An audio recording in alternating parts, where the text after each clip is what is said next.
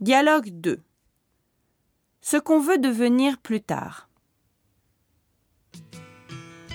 Qu'est-ce que tu veux devenir plus tard Moi, je veux être journaliste.